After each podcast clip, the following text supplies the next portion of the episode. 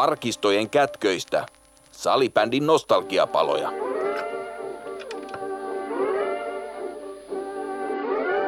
Tänään muistellaan menneitä. Tämä on Suomen salibändimuseon nostalgiapaloja. Tarinat talteen osa 2. Tässä jaksossa palaamme vuoteen 1995. Suomen jääkiekkomaajoukkue on voittanut ensimmäisen MM-kullan Suomelle.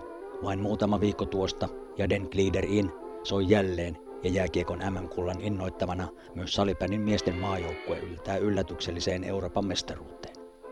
Tuota kaikkien aikojen Never Forget 95 kevättä muistelee EM-kultajoukkueen valmentajakaksikko Antti Ruokonen ja Kalle Punto. Jälkipeleissä kultaisia EM-kisamuistoja romantisoivat hallitsevat Euroopan mestarit Janne Tähkä sekä Juha ja Petri Kettunen. Studioisäntänä äänessä meikäläinen eli museoukko Jari Kinnunen. Puottelun vastustajana oli lajin ykkösmaa Ruotsi, joka voittamista pidettiin pitkään mahdottomana. Tässä Ruotsin avausmaali, mutta Misa Vuorenmaa tasoittaa vähintään yhtä komealla vedolla. Ja tuuletus onkin sitten asianmukainen. EM-kulta ratkaisi vasta rangaistuslaukauskilpailun jälkeen. Varsinainen peliaika päättyi tasan 2-2. Suomalaisista rankkarikisassa onnistuivat Jari Pekka Lehtonen ja Jari Pekola. Kolmas suomalaissankari oli Jan Gråsten, joka torjui 4 Ruotsin 5 laukauksesta. Suomi voitti ottelun siis lopulta 4-3. Viime vuoden ensimmäisissä EM-kisoissa Helsingissä Ruotsi voitti kultaa ennen Suomea. No niin, tämä on Suomen salibändimuseon tarinat talteen, nostalgiapaloja. Osiossa nyt tänään muistellaan sensaatiomaista Never Forget Euroopan mestaruutta 95 Antti Ruokosen, päävalmentaja Antti Ruokosen ja valmentaja Kalle Punton kanssa ollaan täällä Liperissä mökkeilemässä. Ja herrat, mikä oli teidän ensikontaktisähly? No, aikoinaan Imatralla pelattiin pesäpalloa ja talvitreeneissä sitten aina silloin tällä pelattiin sählyä. Ne oli ensimmäiset kontaktit silloin juniorivuosina, mutta sitten opiskeluaikoina niin isänät, kansantaloustieteilijät Kinnunen, Punto, Rauhalaaksossa sai houkuteltua silloin tuonne salibändiharjoituksiin, koska itsellä oli vähän muita toimintoja siinä päällä, mutta sitä kautta sitten niin lähdin tähän hommaan mukaan. Mites Kalle? No mulla oli toi jalkapallo, koripallo ja kaukalopallo oli silloin niin, ja sitten nämä tosiaan kaverit vei mukanaan ja sitten lähdettiin siitä liikkeelle. Te olette molemmat pitkän linjan lajipioneereja ja ehtineet olemaan niin monessa mukana sekä pelaajana että valmentajana. Kerrotaan sellainen lyhyt salibändi CV. Antilla on pari kultaa Jospa paidassa ja bronssi Jospassa ja sitten siirryit siitä niin kuin liigasta divariin, mikä se oli? Tuupovaara-urheilijoihin ja 14 maaotteluakin löytyi ja EM-kisat 94 olit pelaajana. Kallelta löytyy 1 kultaa Jospan paidassa ja sitten siirryit siitä Manuun. Mitäs tuon jälkeen sitten valmentajauralla on tapahtunut? Niin, 94 EM-kisoissa olin silloin pelaajana ja hävittiin Ruotsille sitten EM-finaali ja seuraavana vuonna olin sitten Heinosen Tuukkahan siinä taisi olla toiminnanjohtajana ja kutsuttiin sitten siihen maajoukkueen päävalmentajaksi ja sen jälkeen olin siinä muutama vuoden, siinä oli EM-kultaa, MM-hopeata, MM-pronssia ja sitten Josman kanssa en muista monta mitalia siinä oli, että siinä oli hopeata ja pronssia oli sitten useampana vuotena, että en oikein ihan tarkkaan niin kuin laskenut noita mitaleita. Mites Kalle Manun jälkeen pelasit sä Ilveksessä vai? Pelasin vähän aikaa niitä, mutta Antti kutsui mut tähän maajoukkueeseen mukaan luottokaveriksi ja olin sitten Tampereen seudulla vähän tarkkailemassa ja sitä kautta sitten lopetin aktiiviuran sitten siihen niiden sen yhden Jospa-voiton ja parin Suomen Cupin voiton jälkeen. Se oli hyvin mielenkiintoinen ajan alku. Varsinainen päivän teema eli tämä tarinat talteen nostalgiapaloja. Tässä muistellaan sitä 25 vuoden takaista yllätyksellistä Suomen ensimmäistä arvokisakultaa. Se oli suorastaan sensaatiomainen, näin voisi todeta. Tilastot ei todellakaan määritelleet Suomen mahdollisuuksia. Ennen 25.95 pelattua EM-finaalia Suomi ja Ruotsi oli kohdannut kaikkiaan 20 kertaa ja Ruotsi oli voittanut noista 18 ottelua ja Suomi ainoastaan 2. Ensimmäinen voitto Ruotsista saatiin Maarianhaminassa 86 ja Ja toinen voitto sitten oli ensimmäiset arvokisat, mitkä EM-kisat pelattiin Helsingissä 94 alkusarjassa Suomi voitti, mutta toki sitten finaalissa hävisi. Antti oli itse pelaamassa, olit noissa kisoissa pelaajana, ja miltä toi voitto silloin Ruotsista silloin 94 tuntui? Se kuitenkin oli aika harvinaista herkkuu. Niin, tietysti se, että pelattiin silloin Suomessa ja se oli Pasilan urheilutalolla, oltiin pelaamassa ja siellä oli toista tuhatta henkeä katsomassa ja tunnelma oli tosi korkealla, mutta näin jälkikäteen ajatellen niin se voitto tuli vähän niin kuin väärään paikkaan, että olisi ollut ihan jees voittaa sitten vaikka finaalissa, mutta voitettiin alkusarjassa ja sitten saatiin vähän helpompi välierän vastustaja siihen, mutta finaalissa Ruotsi oli kyllä aika paljon meitä parempi, niin kuin oli ollut viimeiset niin kuin 10 vuotta siinä, ja silloin meillä ei ollut oikeastaan hirveätä palaa, ja jälkikäteen niin kuin mietittynä, niin voitto tuli vähän niin kuin väärään paikkaan siinä. Marko Lahikainen oli valmentajana silloin, ja silloin oli sulla tietty, joskus aikaisemmin juteltu, tietty rooli, oli se semmoinen tarkempi pelaaja, mikä se sun rooli silloin 94 kisoissa oli sitten? Niin, meillä oli erilaisia termejä, meillä oli niin X1, X2, X3 ja niin edelleen, ja meikällä oli se X1 siinä maaliedustalla, eli tarkoitti suomeksi sanottuna sitä, että meni maali eteen ja muut hakkas sitten niskaan ja päähän ja tökki selkää ja nipisteli ja muuta vastaavaa, ja meikäläinen oli sitten siinä niin kuin laatikossa tekemässä sitä niin sanottua paskatyötä.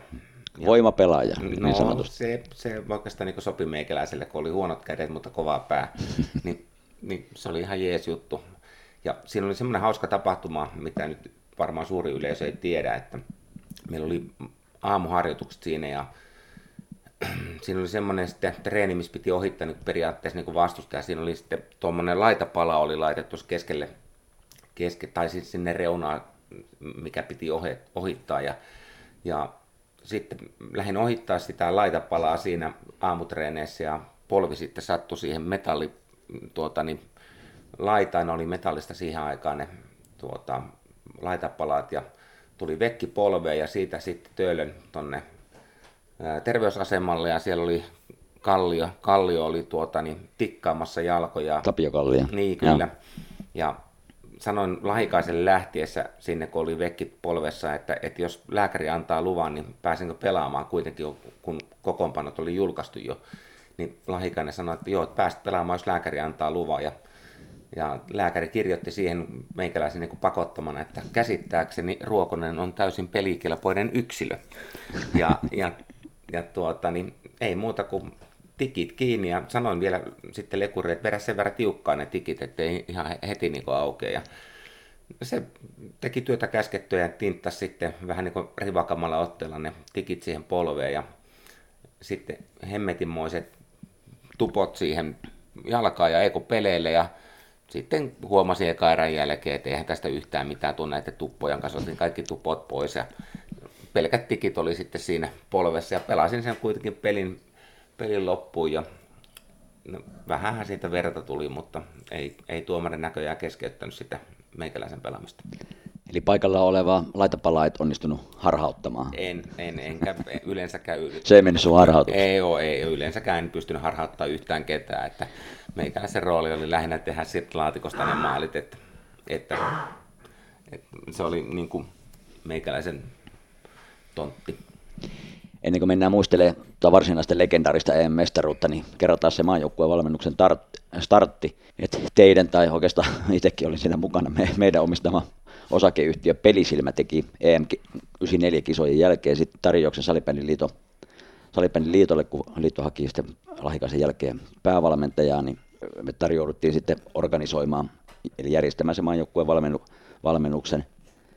valmennus, eli päävalmentaja, apuvalmentaja ja joukkueen johto, ja liiton hallitus sitten hyväksytty tarjouksen, ja rekry pantiin toimeen sitten syksyllä 94.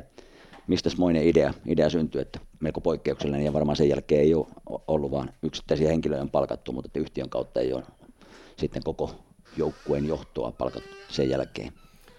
Niin, minä luulen, että se on Jarin ideahan tämä varmaan on ollut, koska kaikki hölmät ideat tähän tulee Kinnuselta.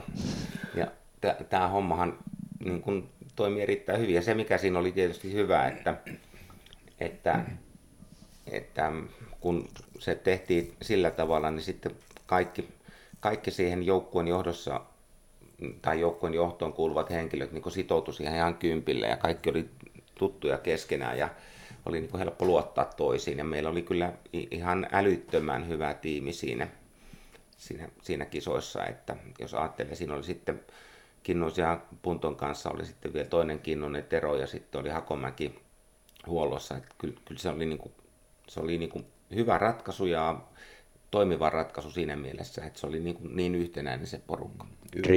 Yhdessä tehty, se oli kyllä juuri näin. Kyllä. Tuon tiimin ensimmäinen tulikaste oli sitten 3 maan turnaus Sveitsissä marraskuussa 1994 ja se oli melkomoinen limpo, että hävittiin isäntämaa Sveitsillekin 5-6 ja sitten vielä tylysti Ruotsille 1-6 ja varmaan pahat kellot sitten soitti, että tästä ei tule yhtään mitään. Mitkä oli teidän valmentajakaksikon fiilikset tuon 3 maan turnauksen jälkeen? Valmentamiseen kuuluu se, että itsekin on muutaman kymmentä vuotta sitä tehnyt valmennusta, niin valmentamiseen kuuluu se, että kun tulee tappio, niin silloin tulee puukkoa selkää ja sitten kun voittaa, niin olet muuten maailman paras jätkä. Mutta se ensimmäinen turnaus oli semmoinen kokeiluturnaus ja katsottiin, että miten ne hommat niin kuin toimii. Totta kai oli niin kuin surullista jäädä niin kuin viimeiseksi siinä ja hävitä niin kuin Ruotsille niin kuin ihan pystyy. Ja tietysti kun joukkueessa oli kuitenkin sitten aika paljon joensuulaisia henkilöitä ja joensuulaistaustaisia oli myöskin joukkueen johdossa, niin kyllähän ensin varsinaisesti niin kuin tuolta Etelä-Suomesta tuli hyvinkin voimakasta kritiikkiä siihen niin kuin valintoihin ja siihen niin kuin systeemiin, mutta me niin kuin oltiin päätetty vaan niin kuin vetää sillä omalla tyylillä ja omalla tavalla sitä koko systeemiä, että ei tuommoisen niin kuin yksittäisten tulosten taakse, niin kuin, että ne ei niin kuin voinut merkitä niin paljon siinä, että meidän piti vaan miettiä sitä kokonaisuutta ja miten se toimii. Mm. Meillä oli paljon uusia poikia mukana siinä. Mä en ollut kyllä yhtään huolissaan silloin, että mietin ihan Tampereen näkökulmasta ihan asioita, mutta en ollut huolissaan. Joo, ja jotenkin semmoinen tietynlainen semmoinen usko ja uho tuntuu, tai ei ehkä uho ole väärä sana, mutta semmoinen, niin kuin, semmoinen itseluottamus, että kyllä me tästä vielä niin kuin noustaan, ja tämä oli vain tosiaan harjoitusturnaus. Itsellekin jäi vähän semmoinen fiilis, että näytetään sitten, kun on oikeat kisat. Niin, ja sitten jos miettii sitä, että ketä siellä oli mukana, että meillä oli kuitenkin niin kuin kakkosdivisioonasta saakka niin kuin pelaajia niin kuin, sitten niin kuin joukkueessa, ja kokeiltiin niin kuin uusia kavereita. Meillä oli lahjakkaita kavereita, muun muassa Pasi Peltola. Se nykyinen seurajohtaja Klassikista, niin kyllä. Joka oli äärettömän taitava. Pehmeät kädet. Niin, taitava ja hyvän pelikäsityksen omaava kaveri. Ja taisin mä vähän ehdottaa sitä. Niin, ja sitten Hannula oli muistaakseni. Ja meillä oli semmoisia kokeiluja, että katsottiin, että kenellä olisi niinku mahdollisuuksia niinku pelata huipputasolla salibändiä ja kenties kehittyy myöskin sitten niinku urheilijan niin omassa elämässä. Kansainvälisiä pelejä oli kovin harvakseen tuolla ja ennen EM-kisoja ja sitten 3 maan turnauksen jälkeen ei kansainvälisiä pelejä ollut lainkaan. Miten tuo joukkue valmistautui sitten? Silloin pelattiin arvokisat niin keväällä, eli toukokuussa oli nuo kisat. Ja miten maajoukkue valmistautui toukokuussa 95 pelattaviin kisoihin? Niin, meillähän oli siis Kalle tarkkaili Tampereella ja Jari tarkkaili Helsingin seudulla ja itse tarkkailin sitten koko Suomessa niin otteluita ja sitten meillä oli leirityksiä siinä ja tietenkin sitten katsottiin, että miten joukkueet ja pelaajat oli pärjännyt sarjakauden aikana sitten siinä. Se oli vähän erilainen juttu, kun pelit oli loppu jo niin kuin kaikilla joukkueilla niin kuin ennen toukokuuta, eli ne oli maalis-huhtikuussa oli kaikki pelit pelattu, niin meidän tarkkailutehtävä oli siinä mielessä niin kuin helppoa. Nykyisinhän kun pelataan joulukuussa, niin se on vähän niin kuin kesken kauden, mutta siihen aikaan niin kuin oltiin nähty kuitenkin niin kuin koko kauden kaikki suoritukset kaikilta pelaajilta, niin se oli niin kuin meille tietysti aika helppoa. Ja Salibändyliitolle iso kiitos siitä. Meillähän oli hyvät leiritykset, hyvät fasiliteetit, kaikki oli kunnossa silloin, kun saatiin tehdä se ihan rauhassa. Joo, leireiltiin Helsingin seudulla ja oli Tapanilla urheilupuistossa tai siellä Mosahallilla oli leirejä ja niin edelleen. Ja eikö me pelattu sitten niin Helsinki All Starsia vastaan? Mites se oli niin sanottu kenraaliharjoitus ennen kisoja? Joo, eli just ennen kuin lähdettiin kisoihin, niin pelattiin sitten niin kuin maajoukkoja vastaan Helsinki All Starsia. Helsinki All Stars voitti niin kuin meidät ihan pystyy siinä. No ei nyt ihan pystyy, mutta joka tapauksessa voitti meidät. Ja kyllä siinä vaiheessa niin kuin kritiikki oli entistäkin suurempaa siinä vaiheessa, että jumankekka, että tämmöinen kerätty poppo niin voittaa Suomen maajoukko, että tästähän ei ole niin kuin yhtään mihinkään, että tämä joukkue ei voi niin kuin pärjätä yhtään missään.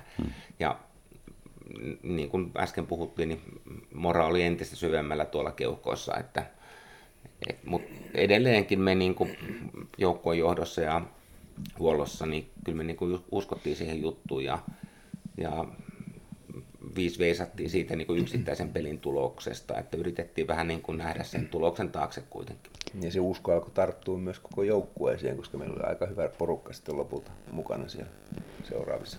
Joo, muistan, että pahat kellot kilkattiin, että pitäisikö tämä Helsinki All Stars vaihtaa niin kuin päittäin maajoukkueen kanssa ja lähettää kisoihin tämä Helsinki All Stars, eikä tätä Antti ja Kalle valitsemaan maajoukkueen. No noi kisat oli järjestyksessä siis toiset salibändin arvokisat ja kisat oli avoimet Euroopan mestaruuskisat, kun Japani oli niissä mukana. Ja kerrotaan vähän alkusarjaa, eli Myri Kymlikenissä pelattiin Venäjää vastaan, se voitettiin 6-3, ja sitten Jonassa pelattiin Tanskaa vastaan, Tanska voitettiin niukasti 2-0, no sitten Surseessa oli Japani vastassa, ja lyötiin taululle silloiset ennätyslukemat 0-30, eli 30 maalin voitto, ja sitten Adilsvillissä pelattiin Latviaa vastaan, selkeä voitto 11-0 Latviasta, se oli alkusarjan saldo. Mitä muistoja teillä on tuosta alkusarjan peleistä? No kyllähän siellä oli vaikeita pelejä meille, niin kuin esimerkiksi se Tanska-peli siinä, mikä pelattiin toisena ja voitettiin 2-0, että siinä etittiin niitä koostumuksia, millä periaatteessa voitaisiin niin pelata. Ja tietysti kun katse oli kuitenkin siellä finaaleissa ja siinä niin kuin kultamitallissa, niin jollain tavalla niin kaikki se tekeminen, mikä siinä alkusarjassa oli, niin jollain tavalla niin kuin kohdistui sinne. Kaikki niin kuin valmisti siihen niin kuin viimeiseen otteluun. Ja kyllähän me, niin kuin, me tehtiin jopa välierävaiheessa niin kuin semmoisia ratkaisuja, että sitten laitettiin semmoisia kavereita niin kuin katsomoja, että niin kuin huilautettiin, ketä niin kuin ajateltiin, että ne voisivat olla hyviä jätkiä tuolla finaaliottelussa. Että jollain tavalla se oli vähän nihkeä se alkusarja, mutta fokus oli kyllä aika niin kuin tiukasti siellä niin kuin viimeisissä otteluissa, ei niinkään niin kuin sen alkusarjan peleissä. Mäkin muistan siitä oikeastaan eniten ne ennen pelejä olevat futisneppailut siellä jossain kenttien ulkopuolella ja semmoinen valmistautumisen joukkuehengen kohottamisen, niin sen mä muistan sieltä. En mä näistä peleistä muista juuri mitään, paitsi sen 30-0. Itsellekin jäi jotenkin mieleen tosiaan, kun Sveitsi oli järjestänyt nuo kisat sillä tavalla, että usealla paikkakunnalla pelattiin ja tietenkin halusivat laji levittyä ympäri Sveitsiä, että vaikka Sveitsissä etäisyydet kilometreinä on aika lyhkäisiä, mutta kuitenkin vuoristomaa, niin niihin sattui bussimatkoihin mennä aika paljon, niin mun mielestä se hitsasi sitä aika paljon myös nämä bussimatkat ja niillä sattuneet toilailut ja ryhmäytymiset ja tiimihengen kohottamiset bussimatkoilla, niin varmaan oli yksi aika oleellinen osa, että joukkue hitsautui entistä tiiviimmin yhteen ja puhalti yhteen hiileen. No sitten toi varsinainen välierä oli thrilleri isäntämaa Sveitsiä vastaan. Oltiin melko kipsissä ja varmaan vähän niin kuin Antti tuossa totesi, niin katseet jo vähän niin kuin finaalissa.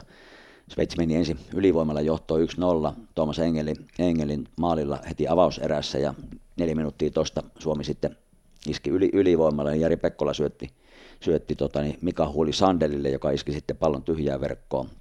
Tasoitettiin 1-1 ja paikkoja lisämaaleihin oli molemmilla toisessa ja kolmannessa erässä, mutta ratkaisu siirtyi sitten jatkoajalle ja jatkoajalla sitten Juha Niinikoski kiersi maaliin ja syötti pallon sinne maalin eteen ja vähän onnekkaasti se pomppi sitten Huhtalalle sveitsiläispakin jalasta ja Huhtalan Toni sitten sai runnottua sen maaliin tämmöisen niukasti voitetun välierän jälkeen, niin mitkä oli valmennuksen tunnelmat ja mietteet sitten ton välierän jälkeen, kun seuraavana päivänä tultaisiin kohtaamaan sitten Ruotsi?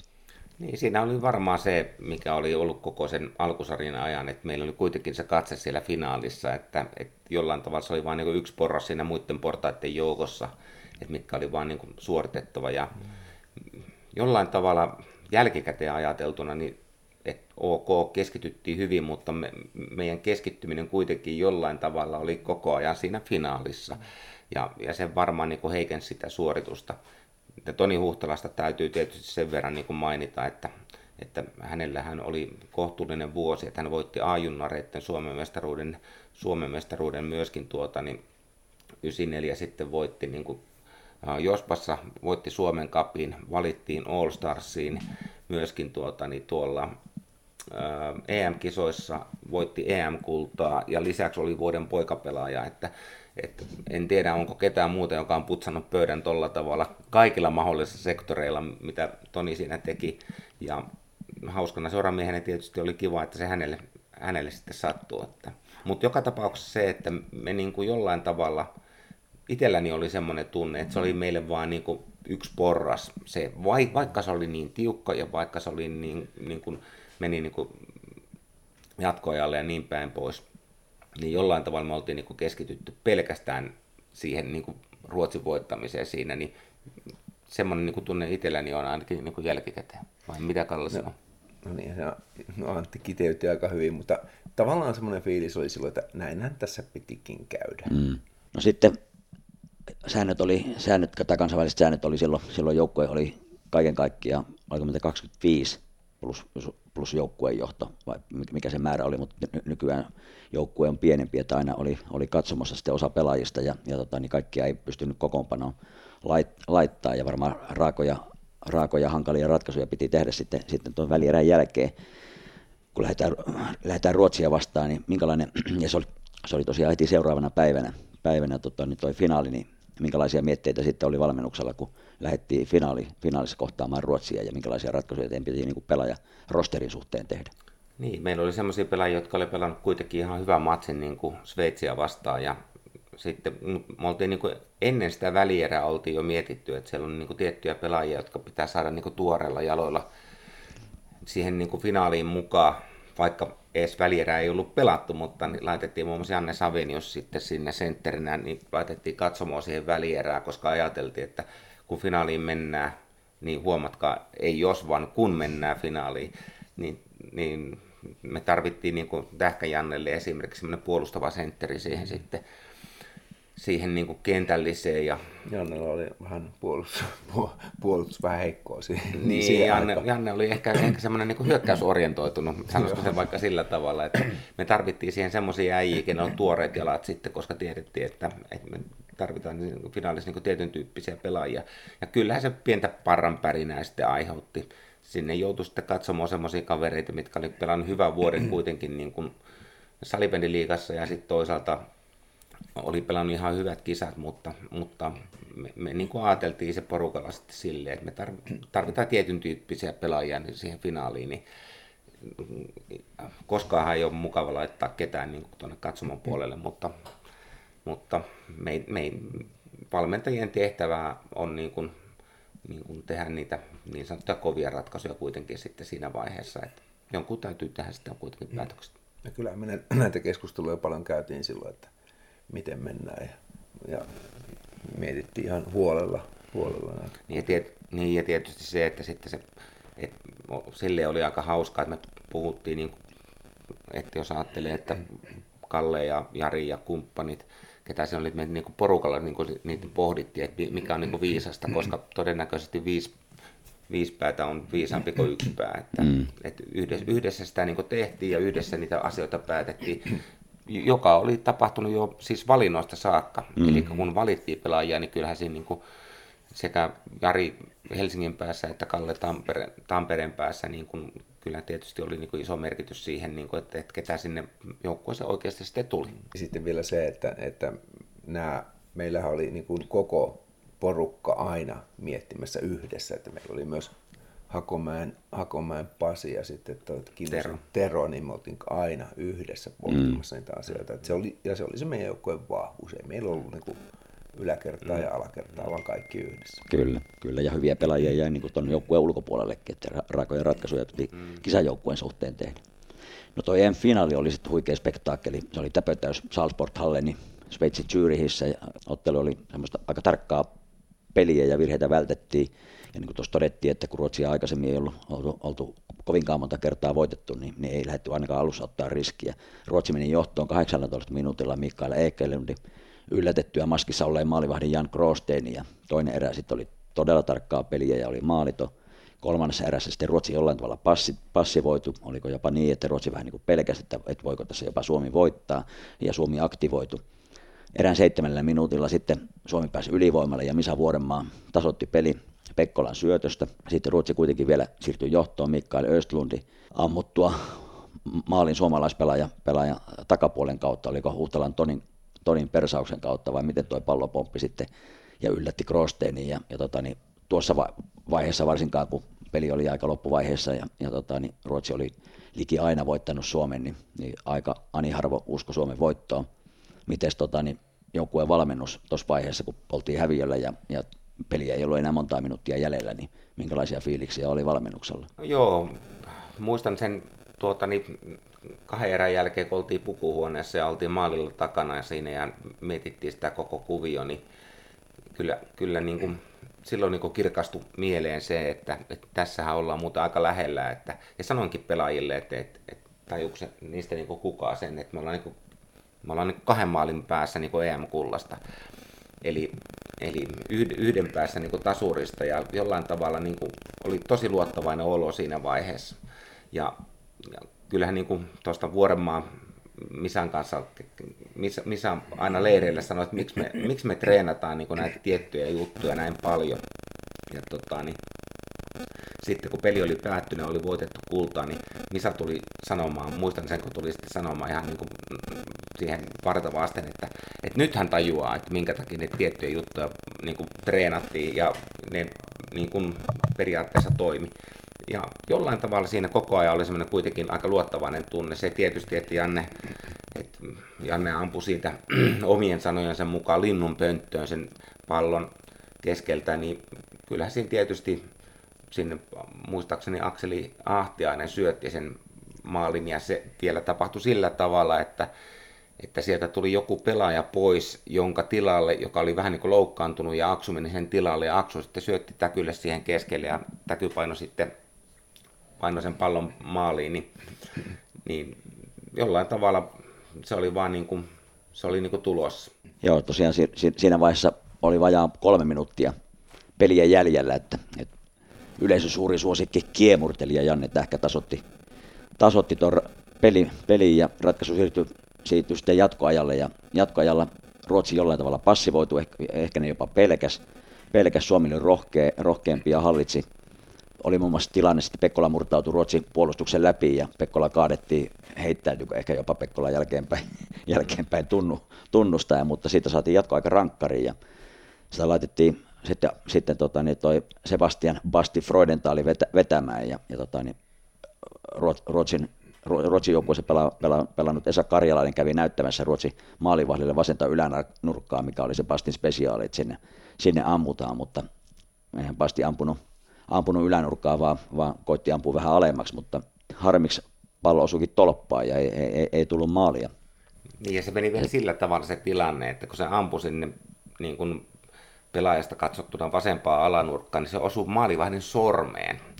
Eli se osui sormeen ja siitä tolppaan ja siitä kimposi niin kentälle päin. Et sehän oli niin kuin ihan milleistä kiinni sekin, että peli olisi päättynyt jo siinä vaiheessa, mutta kohtalo oli päättynyt vähän niin kuin päättänyt toisen se asia. Joo, siirryttiin tosiaan rankkarikisaan ja sitten rankkarikisassa päärooli asettui Salipäni lehdenkin mukaan 3 suomalaispelaajaa, että Gråsten oli ihan kuningas, Jan Gråsten maalivahti ja nuori joensuulainen J.P. Lehtonen ja kylmähermoinen J.P. Lehtonen ja kapteeni Pekkola. Sitten varsinainen rankkikisa meni silleen, että Gråsten torjui ruotsalaisten ekan rankkarin ja J.P. Lehtonen teki kylmähermoisen viileen ratkaisun ja teki maaliin ja Pekkolalla oli tämä patentti, vedet pois korvista harahautus ja Suomi siirtyi jo 2-0 johtoon ennen kuin Ruotsi sitten onnistui kaventamaan ja sitten Suomen 2-1 2-1 johtosäily sinne viimeiselle kierrokselle, ja en muista kuka ruotsalainen, olisiko ollut Eklund vai kuka se oli, joka sitten niin asettui laukaisemaan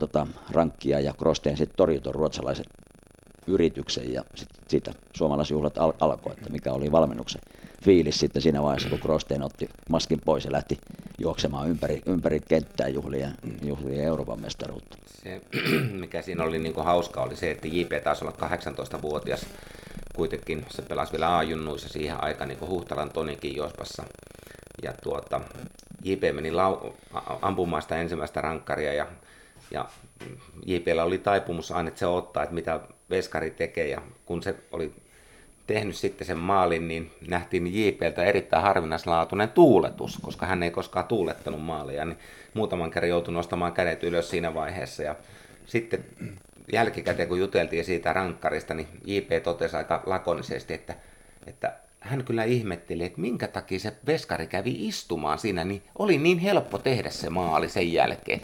Ja se kuvastaa sitä JP:n niin kuin taitoa, että niin kuin hän pystyi oikeasti niin kuin katsomaan, että mitä vastustaja tai maalivahti tekee, ja sen jälkeen niin kuin laittaa pallopömpeliä. Ja kyllähän ne fiilikset oli kohtuu mukavat, ja tietysti meillä olisi ollut vielä, niin kuin, jos vaikka Ekelund olisi tehnyt sen maalin siinä 2-2, niin meillähän olisi ollut vielä niin kuin, Joutsenmäki siellä vielä varastossa, ja kun kysyin sitten, että mitä olisit muuten tehnyt siinä vaiheessa, jos joutunut tuommoiseen paikkaan niin vetää sen viimeisen rankkarin, niin Jote sanoi vaan, että olisin pistänyt rystyltä ylänurkkaan. Ja varmaan olisi pistänyt rystyltä ylänurkkaan, niin kuin oli tehnyt aika monta kertaa siellä leireillä ja harjoituksissa. Tuo kuvaa hyvin sitä. Ja sitten eihän meillä ollut tuossa tilanteessa mitään menetettävää, että meillä oli pelkkää voitettavaa, ja se huokusi. Niin kuin se tämä Jarin äsken viittaama urheilulehden legendaarinen toimittaja Vesa Rantanen, joka aloitti uraansa sieltä, niin on joskus myöhemmin kirjoituksissaan todennut nämä samat asiat. Kyllä. Joo, tosiaan Vesa Rantanen kirjoitti Salibändilehteen 4/95, että Salibändin historian huikein maaottelu on ohi. Maalivahti Jan Gråstenin nimi on kaikkien huulilla. Toinen on Janne Tähkä, tuo kenkänsä katsomaan paiskannut kiemurtelija. Mestaruuden pääarkkitehti Antti Ruokonen yrittää näyttää kuulilta. Hän on mies, joka tiesi mitä teki. Hän antoi tekojen puhua eikä uhonnut. Kultamitalit jaettiin joukkueelle, ei laumalle yksilöitä. Ihmisyys, tuo niin outo sana huippu-urheilussa olikin nyt se tärkein. Taakse olivat jääneet uho- ja pilvilinnat. Kukaan pelaajista ei koko viikon aikana maininnut sanakaan joukkueen tavoitteista. Se kerrottiin näin. Joukkueen sisäisestihän me toki oli tavoitteet puhuttu, mutta sovittiinko se etukäteen, että siitä ei niinku uhota tai medialle tai lehdistölle ei puhuta joukkueen tavoitteista. Niin, aika useasti käy sillä tavalla, kun asettaa niin kuin tavoitteeksi kultamitalin tai sarjanousun tai minkä tahansa sijoituksen, niin jollain tavalla ne ennakkoasetukset ja paineet jollain tavalla kasvaa sen joukkueen sisällä. Ja me oltiin sitten niin kuin porukalla kuitenkin niin kuin mietitty sitä niin kuin koko sen johtoryhmän kanssa, että meidän tarkoituksena ei ole niin kuin lähteä etukäteen niin kuin asettamaan sellaisia odotuksia, vaan meidän piti vaan niin kuin pelata peli kerrallaan niitä pelejä ja niin kuin katsoa, että miten se joukkue kehittyy sen matkan aikana. Ja kyllä niin kuin jotenkin jälkikäteen on aina niin kuin helppo viisastella, niin siinä oli niin kuin sopiva annos niin kuin nöyryyttä ja sopiva annos niin kuin intohimoa ja sopiva annos myöskin semmoista niin kuin kunnianhimoa ja tavoitteellisuutta jollain tavalla, että ne saavutettiin. Ja sitten se, että siinä oli aika erilaisia persoonia, niin se jollain tavalla niin kuin, arvostamani valmentava Muukkosen Mika aina sanoi, että joukkueessa pitää olla muutama hullu ja muutama taistelija ja muutama taituri, että niin se vaan menee, että se vaatii erilaisia persoonia, että se jollain tavalla niin kuin se koheesio siinä joukkueessa on semmoinen, että se on niin kuin voittava yhtälö. Että jos on niin kuin 20 samanlaista jätkää, niin joukkue ei vaan niin kuin pärjää. Se vaatii erilaisuutta, se vaatii niin kuin se erilaisuuden hyväksyntää jollain tavalla. Ja samalla tavalla myöskin niin kuin joukkueen johdossa vaatii niin kuin absoluuttista luottamusta niin kuin toiseen. Että meillä oli niin kuin poikkeuksellinen, täysin poikkeuksellinen tilanne, että minulla ei ikinä ollut niin kuin valmentajana samanlaista tilannetta kuin oli silloin, että oli kuitenkin niin kuin erittäin parhaita ystäviä kuitenkin niin kuin siinä samassa porukassa, joiden kanssa tätä tehtiin, niin kuin Jari ja Kalle, niin se oli niin kuin helppo toimia siinä kaikilta osin, että luottamus oli ihan 1,000,000%. Ja tavallaan koko ajan myös se, että kaikki on mahdollista. Että meillä on joku, se oli se. Joo, ja mä muistan, kun puhuttiin pelaajavalinnoista, että ei missään tapauksessa haluttu valita niin kuin Suomen parhaita pelaajia sillä kyseisellä pelipaikalla, vaan nimenomaan siihen joukkueeseen ja siihen rooliin sopivat pelaajat. Sillä tavalla saatiin niin kuin semmoinen tiiviisti yhteen hiileen puhaltava joukkue, eikä niin kuin sit eripuraisuutta tai tällaista niin kuin mitään kiusaamista tai sellaista ei sallittu siinä joukkueessa, vaan se oli todella niin kuin yhteen hiileen puhaltava voittava joukkue. Ja kyllähän se tietysti sit oli aika niin kuin hauska se, niin kuin se, jos ajattelee sitä kokonaisuutta, että jos ajattelet Jari tarkkaili niin Helsingin seudulla, Kalle tarkkaili Tampereen seudulla, minulla oli itäinen Suomi plus sitten niin se muu tarkkailu.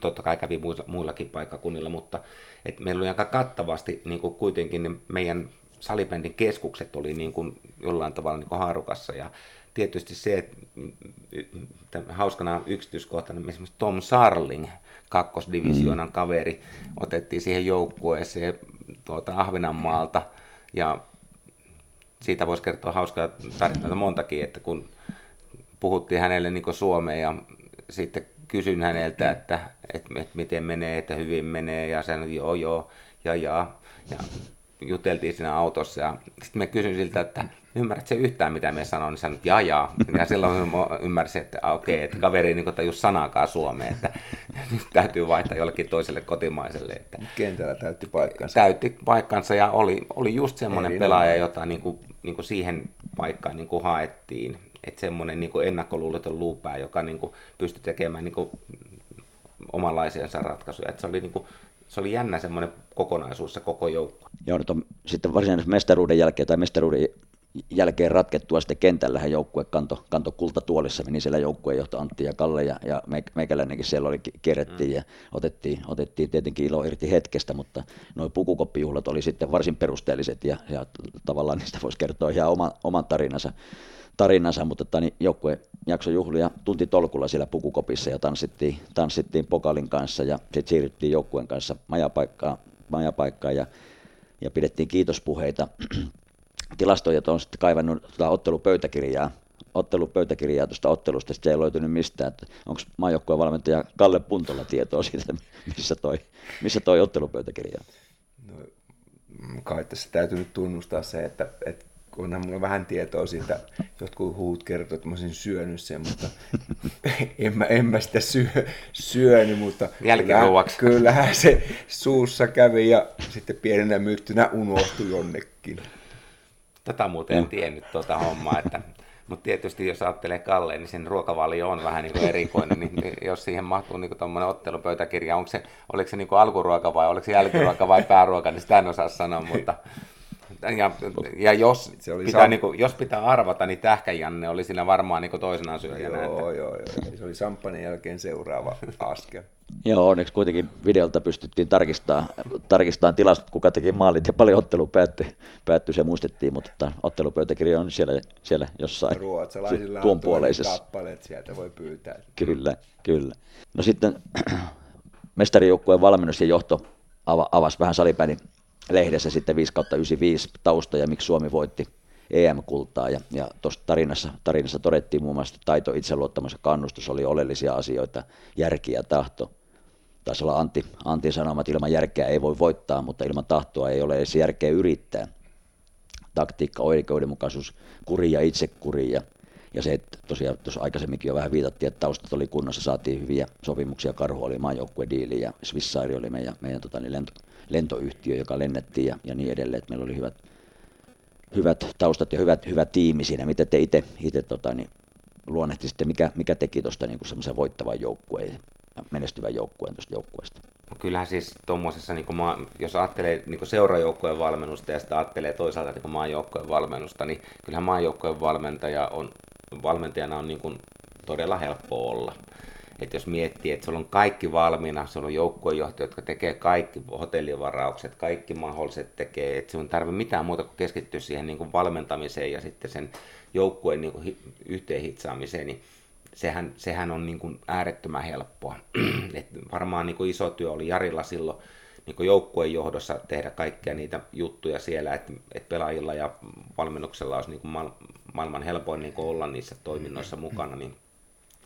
Niin jollain tavalla itse ainakin näin sen niin kuin hirvittävän helppona aikana ja silleen niin kuin selkeänä aikana, koska kaikki hommat toimii, eikä mistään tarvinnut kitistä eikä tarvinnut miettiä, että miten ne hommat menee.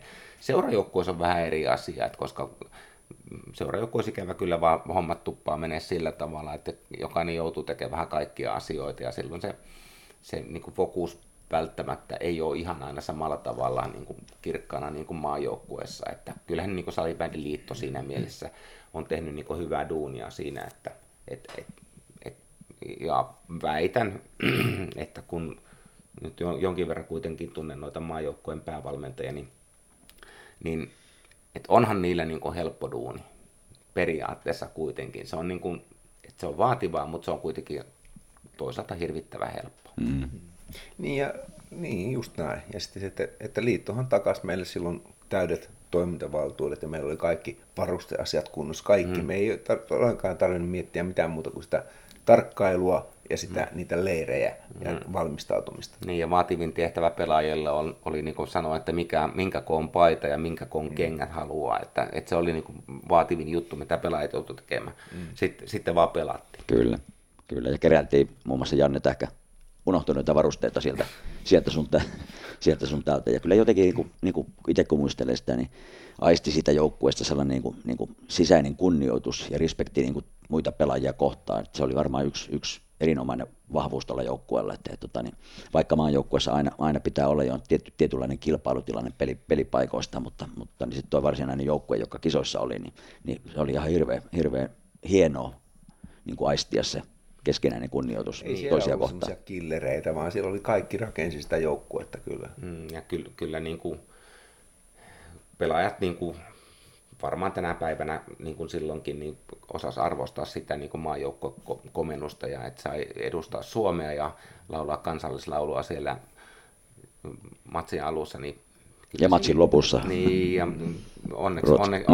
onneksi jopa silloin, mutta että se jollain tavalla se niin kuin kunnioitus sitä omaa synnymaata kohtaan, niin kyllä se niin kuin näkyy siinä. Kyllä.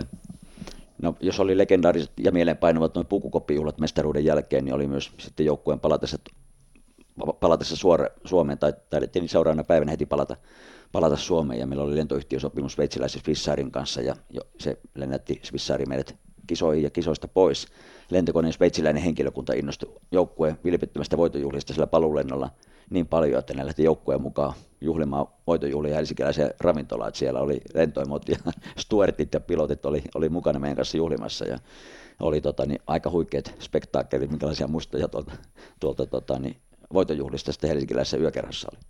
Joo, kyllähän se niin kuin, tietysti se, koska niin kuin odotukset oli kaikilla ihan älyttömän mitättömät ennen kisoihin lähtöä ja sitten kun voitettiin kultaa, niin ja sitten Suomi oli voittanut lätkässä kuitenkin kultaa kanssa, niin jollain tavalla se suomalainen itsetunto oli niin kuin hyvin korkealla siinä vaiheessa. Ja kyllähän ne voisi sanoa, että oli hauskat juhlat, jotka jatkuivat sitten vielä Joensuussakin sitten, kun mentiin. Meitä oli kuitenkin 7 kaveria pelaajaa niin kuin Joensuusta. Ja käytiin sitten vielä vähän saunomassa siinä. Mutta joka tapauksessa maanantaina piti lähteä sitten opetustehtäviin ja menin myöskin töihin, niin josta on pakko kertoa sellainen asia, että kun menin töihin maanantai-aamuna, niin siellä oli sitten opettajakollegat oli siinä laittanut Ruotsin lipun puolitankoon ja sitten oli Suomen lippu oli niin kuin fokotangossa ja sitten siinä oli litran olutpullo Karhua ja opettajat sanoivat, että jää se tähän nukkumaan tähän sohvalle, niin me hoidetaan sinun tunnit. Mutta sen verran oli kuitenkin niin ammattiylpeyttä, että sanoin, että kyllä me niin omat tunnit hoidan. Ja keitin pannullisen kahvia siinä ja otin kahvipannun mukaan, menin tunnin sanoin, että nyt muuten tehdään matikkaa.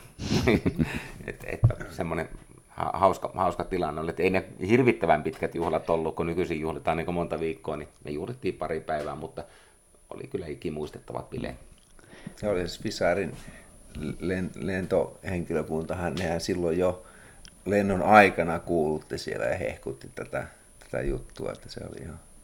Joo, se oli jotenkin jotenkin hauska tai erikoinen tilanne, kun koitin silloin ennen kisoja sitten Finnairin kanssa neuvotella yhteistyötä, niin Finnairin kanssa ei päästy yhteistyöhön, vaan päästiin Swissairin kanssa. Ja niin se oli jollain tavalla hauska juttu sitten, että sveitsiläinen niin henkilökunta juhli meidän kanssa sitten Suomen voittoa. No voitojuhlissa sitten olin todistamassa vedonlyöntiä, kun entinen hyvä kaukalopalloilija ja joukkueen ratkaisupelaaja Janne Tähkä niin löi Antin kanssa vetoa, että pelaatte 1-1 kaukispeliin ja Janne lupasi voittaa Antti vaikka niin kuin tupet jalassa, että onko toi haastepeli, onko sitä koskaan pelattu. Niin, tämä tarinahan ei ole ihan täysin totta, että se meni sillä tavalla, että kun Janne oli kuitenkin siinä niin vähän niin kuin voiton tunnossaan ja kertoi... Itseluottamusta uhkuen. Voisi sanoa, että se oli vähintäänkin tapissa itseluottamus, niin Janne sanoi, että hän myöskin kaukalopallossa ihan suvereeni, että sanoi, että hän pystyy laittamaan niin kuin luistimen ainoastaan niin kuin toiseen jalkaan ja toisessa jalassa ei ole mitään. Eli hän on toisessa jalassa luistin, toisessa sukka ja silti hän voittaa meikäläisen niin kuin kaukalopallossa ja itse asiassa sanoo, että voittaa koko joukkueen. Mutta tätä vetoa ei ole koskaan lunastettu, mutta nyt kun Janne on Jospa junioreiden niin valmennuspäällikkö, niin kyllä me ollaan niin kuin viimeksi tällä viikolla ollaan niin kuin muisteltu sitä, että pitäisiköhän tämä niin kuin toteen näyttää, mutta kumman kyllä, niin itseluottamus ei ole ihan yhtä niin korkealla, että kun sinä iltana oli. Antti voitosta, mä oon varma. Kalle lyö veto Antin puolelle. Janne vapisi. Joo. Jannella oli paljon tämmöisiä omalaatuisia juttuja. Että... Nähtäväksi jää tehdä oma tarina sit siitä, miten tässä kyseisessä kaukispelissä sitten niin lopulta käy. No noin 95 pelatut Euroopan mestaruuskisat oli toistaiseksi viimeiseksi Euroopan mestaruuskisat. Seuraavana vuonna sitten 96 pelattiin jo ensimmäiset maailmanmestaruuskisat. Sekin on oma tarinansa sitten, miten Glubenissa 96 kävi, mutta ja voidaan nyt todeta, että niin olette hallitsevia Euroopan mestareita. Kansainvälinen liitto on vähän pohtinut että EM-kisat otettaisiin uudelleen ohjelmistoon, että kansalliset liitot haluaa näitä ratkaisupelejä ja hyviä pelejä ja kansainvälisiä turnauksia enemmän, jolla on jotain merkitystä, niin miten te näette tuon kansainvälisen salibändin tulevaisuuden? Paitsi, että nämä Euroopan mestaruudet palaisi ohjelmaan ja meiltä vietäisi sitä hallitseva Euroopan mestarititteli, mutta minkälainen salibändin kansainvälinen tulevaisuus näyttää teidän silmissä? No jonkin verran niin soitellaan niin näiden eri valmentajien kanssa, että nykyn Petterin kanssa aika useasti käydään semmoinen keskustelu, että minä soitan Petelle tai se soittaa minulle ja sitten keskustelu menee silleen, että mitä maailmanmestari, minä sanon silleen ja se sanoo, että mitäs toinen. Ja siihen minä aina sanon, että minä olen Euroopan mestari enkä maailmanmestari, mutta todellisuudessahan tilanne on se, että niin kun se meidän Euroopan mestaruus on niin kun ihan sama kuin maailmanmestaruus siinä mielessä, että nykyisin että siellä on aina samat joukkueet ollut nyt viimeiset vuodet ja veikkaan, että tulee olemaan seuraavat 10-20 vuotta, että siellä on Suomi ja Ruotsi ja Sveitsi ja sitten Tsekki on siellä, jotka niinku ratkaisee ne mitalit. Ne on niinku, että Euroopan mestaruus periaatteessa, niin en näe siinä niinku silleen järkeä, että sen pitää, se on samalla tavalla maailmanmestaruus kuin Euroopan mestaruus. Niinku titteli, en itse ymmärrä sitä, että siinä pitäisi niinku jotkut vielä EM-kisat niinku jollain tavalla laittaa, koska samat joukkueet kamppailee aina mitaleista. Tietysti se, että jos niin kuin, että siinä vaiheessa, kun esimerkiksi joku Kiina keksii, että salibändi olisi niin kuin hyvä laji, niin siinä vaiheessa voi ruveta niin kuin Suomessakin tekemään tiukkaa, että jos tuommoinen 1,5 miljardia ihmistä niin kuin keksii jonkun jutun, niin ne yleensä on ollut aika hyviä niissä. Mutta niin kauan kuin tämä on niin kuin tämän Pohjois-Euroopan ja Keski-Euroopan juttu, niin kauan ei ole niin kuin järkeä niin kuin ruveta erikseen tekemään jotain EM-kisoja. Eikö tämä on hyvä jako, tämä ei liian usein. Joo, ja paljon parranpärinää aiheuttanut nuo MM-karsinnat, jotka on sitten tällä hetkellä ohjelmassa. Ne tulee kaiketi poistumaan sitten, jos kansainvälinen liitto EM-kisoja järjestää, että sieltä niin kuin automaattisesti mennään. Että nämä MM-karsinnatkin on jollain tavalla niin kuin ehkä lajille jopa haitallinen, kun se lyödään niin tolkuttomia lukemia, norsunlurannikkoa ynnä muuta vastaan. Ei ole ehkä meille lajin kannalta hirveän hyvä, että siellä on niin 5+ maalivahti on pelaamassa, jostain tulee norsunlurannikolta ja sanoo, että tässä on muuten meidän joukkoja ja yhdeltä puuttuu lisenssi sieltä, niin sitten ne diskataan kaikki sen pelit, mutta saa pelata pelit loppuun. Siinä ei ole kyllä mitään järkeä. Tämä on niin keinotekoisesti tehty juttu, että jonkinlainen, että ei näiden huippumaiden pitäisi niinku joutua karsemaan yhtään minnekään. Juuri näin. Jos siellä on sitten jotain semmoisia vähän niinku alemmalla tasolla olevia niinku maita, niin ne voi keskenään sitten karsi sieltä jonnekin ja sieltä voi sitten nousta, mutta ei huippumaiden pitäisi niinku karsia jotain banaanivaltiota vastaan. Toisaalta ymmärtää kansainvälisen liiton tarpeet, lajia pitää levittää ja pitää saada uusia maita mukaan, mutta onneksi meidän ei tarvitse sitä nyt tässä ratkaista. Mutta voidaan ratkaista. Ratkaisut löytyy, voidaan antaa hyviä vinkkejä. Ja loppujen vielä parempia. Kyllä, kyllä. Lämpimät kiitokset Antille ja Kallelle tästä tarinat talteen jutusta. Nyt lähdetään pelaamaan mökkiolympialaisia ja nautitaan auringonpaisteesta ja Suomen kesästä. Kiitoksia. Kiitos. Moi, tässä Jani Raga-Ahonen. Lahjoitan oman EM95 Salibändyn EM-kultamitalli mailan Salibändin museoon. Lahjoita sinäkin. Moi, tässä Sompa. Lahjoitan omia vanhoja salibändin tarvikkeita museoon. Lahjoita sinäkin. No niin, tässä ollaan aurinkoisessa Kuorinkajärven rannalla, uimarannalla rupattelemassa salibändilegenda Hall of Fame numero 5 Janne Kalevi Tähkän kanssa ja muistelemme vanhoja. Nyt meillä on Suomen salibändimuseon tarinat talteen muistelossa vuorossa sensaatiomainen Euroopan mestaruus, eli Suomen ensimmäinen arvokisa kulta vuodelta 1995. Muistellaan tuota Euroopan mestaruutta.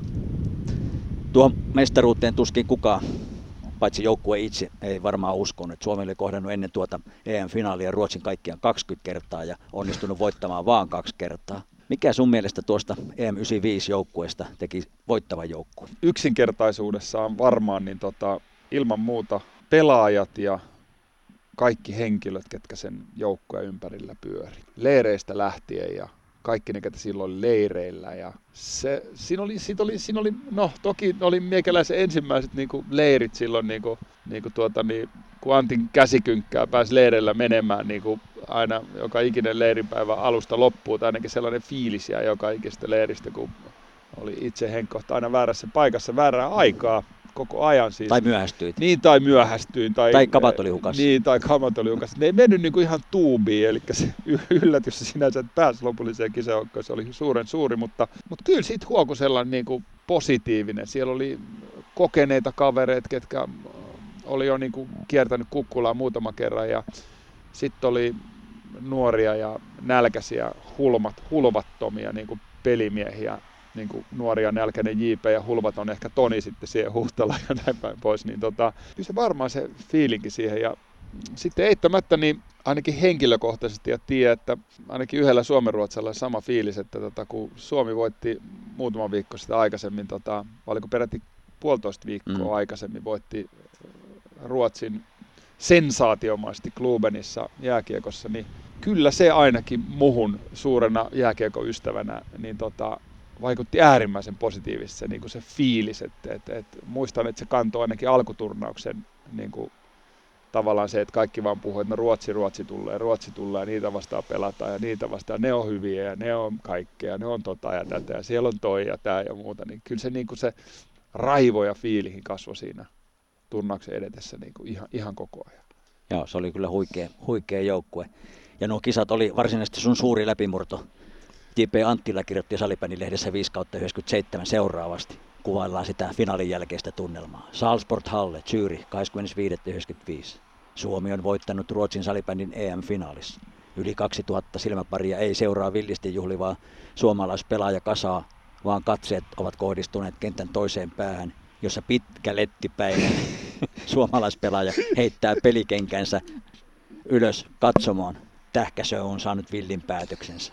Koko ottelun ajan sveitsiläinen ja kansainvälinen yleisö tervehti kohahduksella Jannen kentälle saapumista. Taas joku ruotsalaisia nolostuttanut salibändiperformance. Ei ole totta. Loistavasta EM-joukkueesta erottui monta pelaajaa. Yksi jäi lähtemättömästi mieleen, Janne Tähkä. Ja kun itsekin olin paikalla ja kyseisen joukkueen joukkueenjohtajana, niin tämän voin kyllä todistaa ja sä otit kyllä kaiken ilon irti tuosta finaalista, voitetusta finaalista Ruotsia vastaan. Jäikö Eikö sun päälle mitään varusteita vai lentikö kaikki varusteet katsomaan? Pelihousut oli jalassa ja toinen sukka, kun tulin doping-testissä takas koppiin, mikä mun ärsytti ihan hirveästi, että joutui sinne, koska mulla meni hirveän pitkään siellä doping-testissä, niin mä missasin tosi ison osan niistä tärkeimmistä, eli niistä koppijuhlista. Legendaarista. Niin, legendaarista nimenomaan, mitä edelleenkin ihmiset häpeille varmaankin katselee erinäistä suoratoista palveluista, niin toisaalta ei harmita, siis nyt jälkeenpäin sillä tavalla, että mä oon nähnyt, miten ne pojat siellä juhli. Että ihan hyvä, kun ne ei joutunut olemaan mukana siinä, koska nyt ne on hävettänyt hirveästi katella muidenkin puolesta. Öljylanteita tanssia. Joo, juuri näin. Ne oli Mutta ihana, että näki ne nyt myöhemmin, mutta se, että mä oon totaalisti kysymyksen taas, mutta Niin, eikö päälle muuta kuin, vastasit. Niin, jo vastasin, joo. Sukka ja pelihousut. Siellä kävi, jos jonkun näköistä tuomarin retaletta repimässä mun vaatteita päältä. Ikävä kyllä, niin ei mitään muuta jäänyt. Joo. No. Toisen kengän mä joskus sain takas. Siitä on usea vuosi, kun yksi kaveri jossain, muista missä päin Suomeen meissä oltiin, ja tuli sanoa, että paatko nimmari tähän kenkään. Karhun valkoinen pelikenkä. En tiedä valmistaisi Karhuun edes pelikenkiä, mutta karhun valkoinen pelikenkä. En muista minkä takia niillä piti pelata ylipäätään. Ehkä ne oli ilmaiset. Karhu oli majoittaa possi. Aina sitten, no ilmakosi joo, mutta ne varmaan oli ilmaiset myöskin. Kyllä, pelaajille. Pelaajille ilmaiset. Joo, juuri näin, niin niillä sitten piti pelata. Mutta sen mä sain takaisin ja sanoin, että no saat tämän sitten, kun mä sanoin, että ei voi olla totta. Se olisi lähtenyt sinne museoon kanssa, mikä oli autotalli, jos saatu nyt puhdistettua. Niin mutta yksi kenkä on nyt ja ne pelihousut on Joo. tallessa. Aina on tallessa? Ne on tallessa, koska toinen poikani reenaa niillä aina välillä, mikä on tietenkin aika nostalgista, että en muista kumpi edes. Mutta hyvät varusteet on ollut, kun ne on ehjät vieläkin. Ja tästä on jo 70 vuotta, kun pelattiin tämä EM-finaali. Siitä tuli itse asiassa 25 vuotta tuossa. Herra Jumala. Eli nyt joukkuejohtajat juhlia vaan joukkueelle penäämään, koska hallitsevat jo Euroopan pitää tietenkin palkita. Mä toivon ihan sydämeni pohjasta, että ei enää järjestetä ikinä Euroopan mestaruuskilpailuita, koska olisi hieno, että olisi hallitseva Euroopan mestari. Pelkään, että ne kyllä jossain vaiheessa tulee. Joo, kyllä kansainvälisellä liitolla on vähän suunnitelmia, että vuonna 2022 voisi olla. Mutta otetaan ilo irti tästä, kun ollaan vielä hallitsevia. Joo, kyllä. Toivottavasti ne pelataan muuten jossain mukavassa maassa. Ja ilman muuta siellähän pitää hallitsevien olla sitten paikan päällä juhlistamassa tapahtumaa. Laittaa se edellinen pokaali kiertoon. Niin, juuri näin. Onkohan se tallessa itse asiassa? On. Se koki kovia varmaan. Se löytyy Lempäälän maailman ensimmäisen salibändimuseon vitriinistä. Ai että kun me pääsen siellä käymään, hitsi. Ja tuossa on kovasti koittanut metsästellä just tuon EM95-joukkueen varusteita, mailoja ja niin edelleen. Rakatsi Ahoselta löytyi maila, mutta joku totesi, että sä heitit kaikki varusteet ja loput mailat heitti huuli. Toinen legenda Huuli Sandel heitti kaikkien muiden mailat katsomaan, mutta ei niitä juurikaan löydy. Mulla on sinne tallessa semmoinen maila, minkä sain pelin jälkeen sieltä direktoraatilta pelin jälkeen. Okay. Parhaan pelaajan palkinto, niin mulla on se, mikä tulee sinne kyllä. Elpeksi! No niin, loistava. No tuossa vähän sivuttiinkin jo noita legendaarisia pukukoppijuhlia, mutta meillähän jatkui sitten juhlat, kun saavuttiin kotimaahan. Juhlat jatkui helsinkiläisessä yökerrossa. Ja mä olin todistamassa sitten illan pikkutunteina, kun rantauduttiin hotelliin, niin sellaista Skandikkiin, kyllä. Sellaista vedonlyöntiä. Päävalmentaja Antti Ruokosen kanssa löitte vetoa, että pelaatte 1-1 mini-kaukalomatsi ja sä lupasit voittaa, vaikka pelasit teräsuojat luistimissa, niin onko tämä matsi pelattu? Ei, ja Antti muistin tarinan toisella lailla. Antti meinaa justiinsa viime viikolla jälleen kerran yritti mua nöyryttää siinä pelaajan läsnä ollessa ja sanoi, että Janne, muistatko kun teit sellaisen vedon, että voitat kaikki koko joukkueen kaukalopallossa yhdellä luistimella pelaten. Antti muisti tarinan näin. Okay. Ja mies sanoi, että on tainnut tällä tavalla ehkä mainita, mutta en muista, että asiasta olisi lyöty vetoa, mutta olin aika nöyrä ihminen silloin, kun harrasti liikuntaa. Täytyy myöntää. Vaatimaton olit. Vaatimaton, kyllä. Hyvin vaatimaton. Ja on saattanut jotain tämän suuntaista kyllä päästä suustani, mutta oli hyvin valvottuja öitä takana ja vähällä nesteytyksellä ja vähällä ruualla siinä vaiheessa, niin saattaa olla, että verensokeri on niin alhainen, että on ehkä sammakko päässyt suusta tässä vaiheessa. No, kyllä, kyllä mä antivoitan siis yöllä luistimella. Se on selvä. Edelleenkin. Se on koko joukkuetta niin en tiedä. Minä tarvin paljon mehutaukoja, jos koko joukkuetta tulee. Joo, mutta kutsuttiin nimenomaan todistajaksi tuohon vedonlyöntiin, mutta mä en muista vaan mikä oli panos. En mäkään muista. Mä muistan, siinä oli teidän Joensuun ryhmä oli. Tai joo. Joensuun ryhmä oli siinä kaikki nämä Kettusen Pete ja Kene ja kaikki, ketkä Joensuun siitä matkusti, niin nehän oli silloin kandikes. Muutahan hävisi sitten, kun Pierut Saharaan, mutta Joensuun pojat jatkoivat.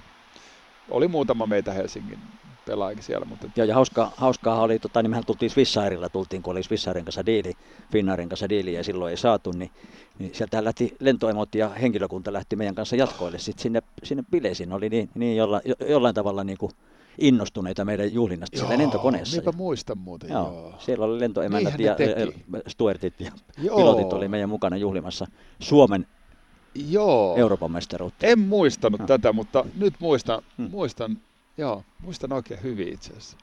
Joo, olipa hauskaa. Näihin kuviin ja näihin tunnelmiin meidän on hyvä. Näihin mielikuviin. Näihin mielikuviin. Lopetamme tämän tarinat talteen osion. Kiitoksia, Janne. Kiitos oikein paljon, oli hauskaa. Varsin miss och inleder Mikael Eklund sista straffläggandet och han missar den chansen. Finland Europamästare, det är inte alltid så lätt att vara vän.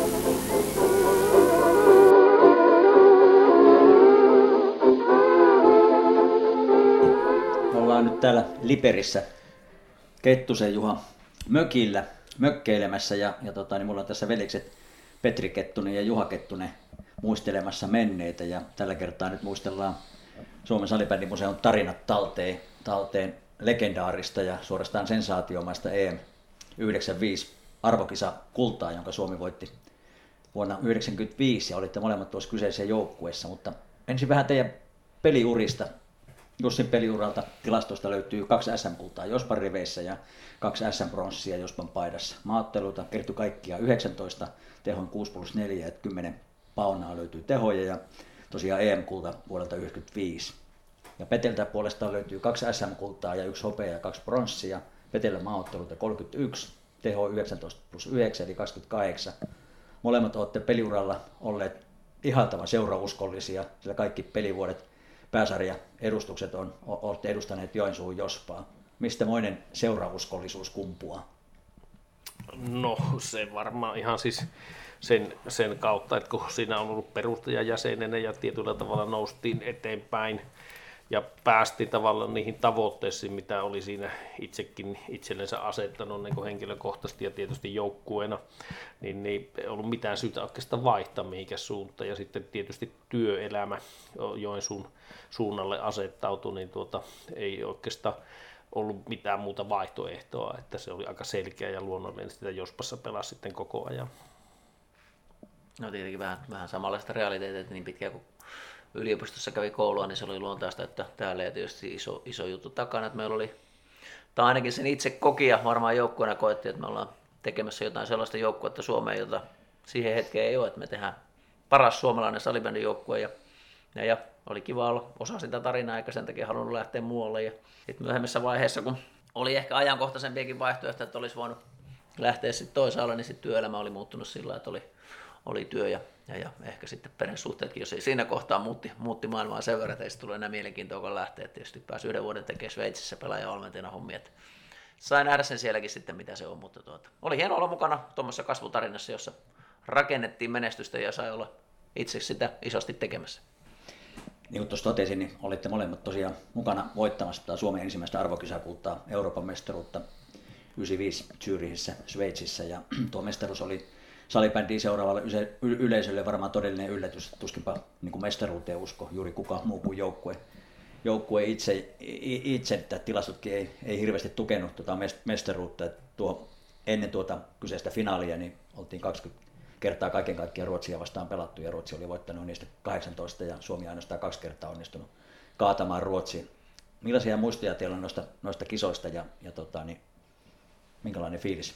No, ehkä sellainen pohjimmiltaan jotenkin niin mulla on yleensäkin ollut näissä peleissä niin kuin aika heikko tälleen jälkijunassa, kun muistelen, en muista aina syöttäjä tai tehtyjä maaleja tai muita, että jotenkin sitten niihin peleihin on aika latautuneesti lähtenyt ja keskittynyt sitten siihen omaan tekemiseen. Mulla ei aina hirveästi niin kuin mielikuvia jää sieltä, mutta sitten ehkä niin kuin päällimmäisenä noistakin kisoista niin on jäänyt sitten sellaiset avausottelu, joka pakkipari Toni Huhtalan kanssa istuttiin tuolla katsomossa, eli että siinä oli Tonilla vähän pientä flunssaa ja päästiin sitten tekemään tilastoja sitten sieltä katsomosta, ja sitten tämä viimeinen peli finaali Ruotsia vastaan, ne on oikeastaan jäänyt mieleen.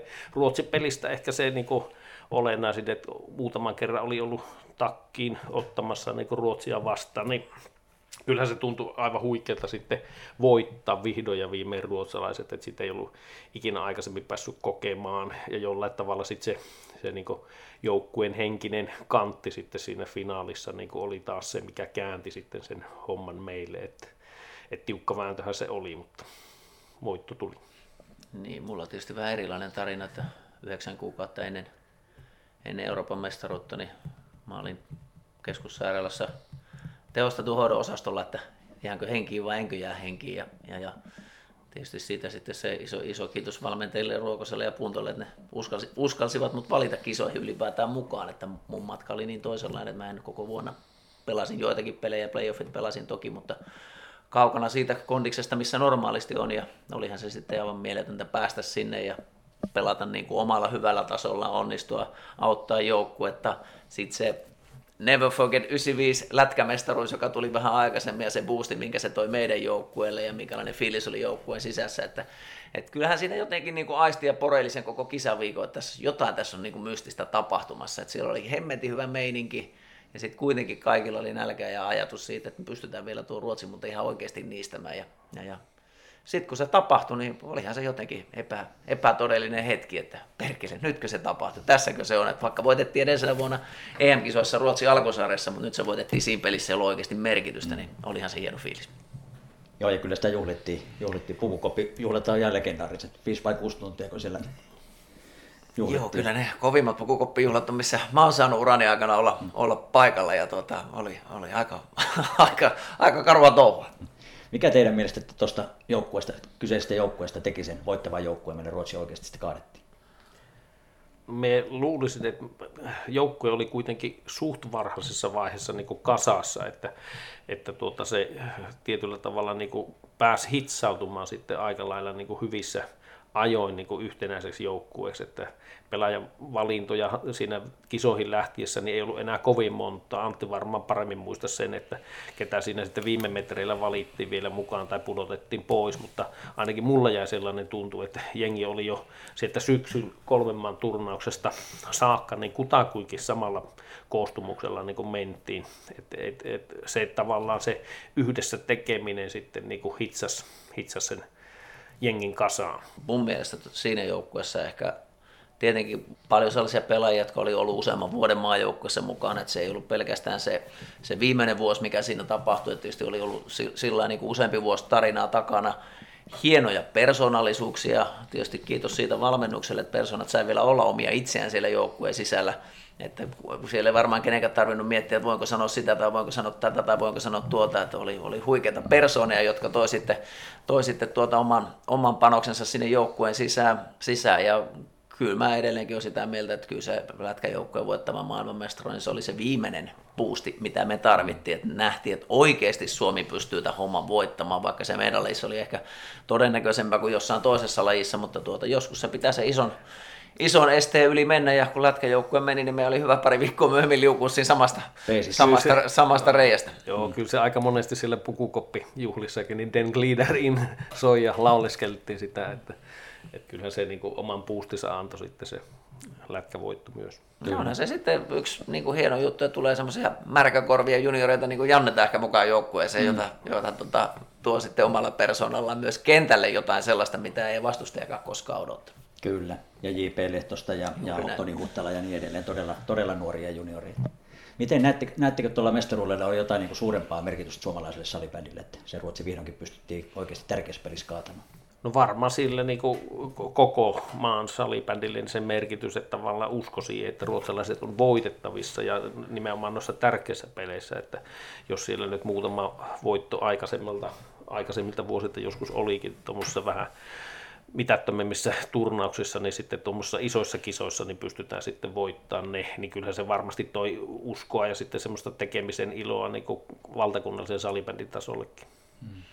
Ja mä ehkä nostaisin siihen vielä niin kuin toisen aspektin, että varmaan se Suomessa tuo uskoo siihen tekemiseen, mutta mä luulen, että kansainväliselle salibändille se oli isoin ja paras juttu ylivoimaisesti, mitä oli tapahtunut, että lyömättömänä pidetty Ruotsi pystyttiin lyömään arvokisoissa, ja ei sitä varmaan kukaan odottanut eikä olettanut, että näin voisi käydä, ja se ehkä avasi vähän sitä maailmaa, että okei, tämä ei ole pelkkä Ruotsi, tämä innebändi, että tätä osataan muuallakin, ja se ehkä toi sitten tavallaan moniarvoisuutta enemmän siihen, ja mä luulen, että niin salibändin kansainvälisessä läpimurrossa se oli iso juttu, että kyllä. Se tapahtui 95, että Suomi voitti, 96 kisoja boostattiin MM-kisoja Ruotsissa sitten ihan eri tavalla. Kyllä, ja Ruotsin MM-kisat sitten 96 saa varmaan niin kuin vielä enemmän ja suurempaa kiinnostusta, että tämä ei olekaan pelkästään Ruotsin karkelut, vaan tässä on oikeasti niin kuin muitakin voittajakandidaatteja. On, ja sitten kyllä se seuratasolla näkyy, niin kuin Jospassakin, niin silloin 95 syksyllä, niin kyllä meille oli niin kuin junioreita tulossa niin kuin enemmän kuin ikinä ennen, että tavallaan juniorimäärissä sitten se kuitenkin kiinnosti,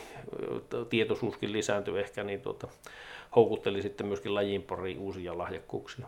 Ja sitten yksi semmoinen merkittävä asia 95 mestaruudessa, kun nyt on pari mestaruutta päässyt sen jälkeenkin kokemaan toki eri roolissa, mutta silloin voitettiin toukokuun lopussa mestaruus, kausiloppu siihen oli aika kiva juhlia sen jälkeen. Nyt kun ne on joulukuussa, niin se on erilainen maailma, työt jatkuu heti sen jälkeen, että ei ole sitä aikaa. Mutta me saatiin myös nauttia siitä 95 mestaruudesta sitten ihan kunnolla sen jälkeen. Kyllä, siinä oli puolensa silloin, kun arvokisat pelattiin keväällä, niin kesäloma alkoi siitä ja siitä oli hyvä lähteä kesälomaan. Mut meidän on hyvä lähteä tästä kohta saunaan. Kiitoksia veljekset Kettunen niin tästä tarinat talteen jutusta.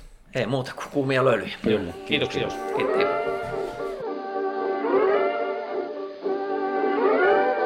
Moi! Tässä Saarisen Kassu Classicista. Lahjoitin omia vanhoja pelikamoja salibändimuseoon. Lahjoita sinäkin!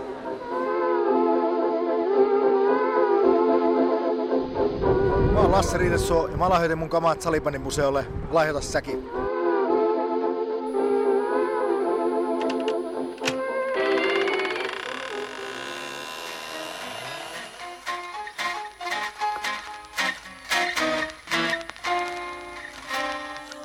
Arkistojen kätköistä salibändin nostalgiapaloja.